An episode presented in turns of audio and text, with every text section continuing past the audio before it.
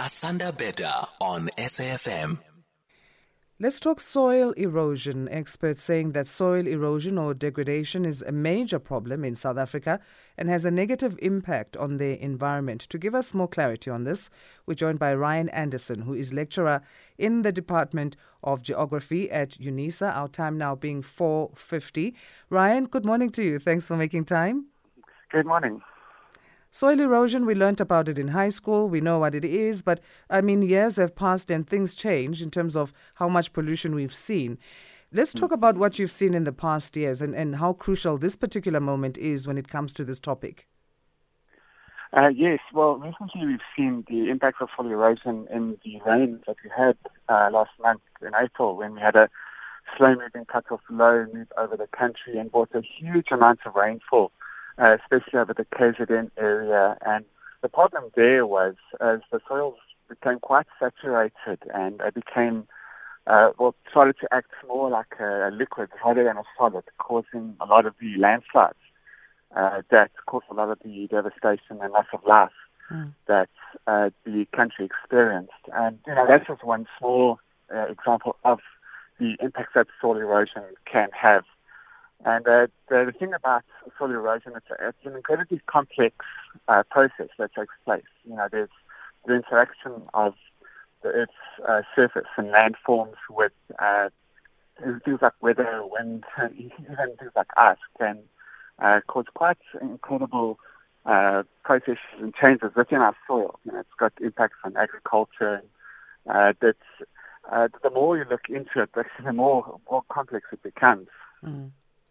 So, I mean, as you're saying, the effects seem to go beyond just loss of fertile land. Uh, you're talking mm. about things like, uh, you know, uh, how it affects agriculture, uh, the soil quality of agriculture, uh, flooding, clogged uh, waterways.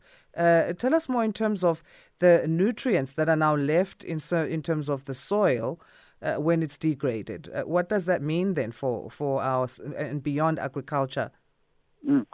Uh, that, you know, in terms of agriculture, um, depending on the soil type, depends the types of uh, nutrients that uh, either get washed away or mm. um, these nutrients. Uh, the problem with soil erosion is usually um, on-site and off-site impacts, where yes, there's nutrients that get removed, let's say, from fertile land, but uh, those nutrients actually end up in the water and can cause issues like eutrophication, where the pH levels of the water start to change um, and that has implications for uh, aquatic life. And um, uh, a particular focus of my studies at the moment is also the uh, soils that do get washed away, um, particularly for South Africa's water security uh, challenges. Is a lot of the soil that gets washed away can end up in dams, causing sedimentation, you know, reducing the lifespans mm. uh, of uh, of dams as well as the water quality, and makes it a little bit more difficult um,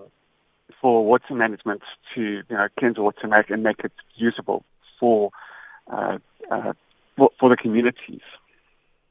All right. So, uh, how do we prevent this issue? What do we need to do? And we know that there are organizations and groups working towards changing this, environmental groups. But what, what do we need to do and, and know in terms of how to prevent uh, soil erosion, soil degradation, and uh, uh, all the things that we're seeing being lost?